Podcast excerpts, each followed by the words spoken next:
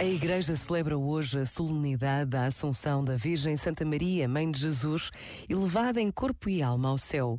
Esta verdade da fé, recebida da tradição da Igreja, foi solenemente definida pelo Papa Pio XII. Por vezes, basta a pausa de um minuto para recordarmos a razão de ser de um dia considerado como feriado nos nossos calendários. Pensa nisto e boa noite. Este momento está disponível em podcast no site e na app.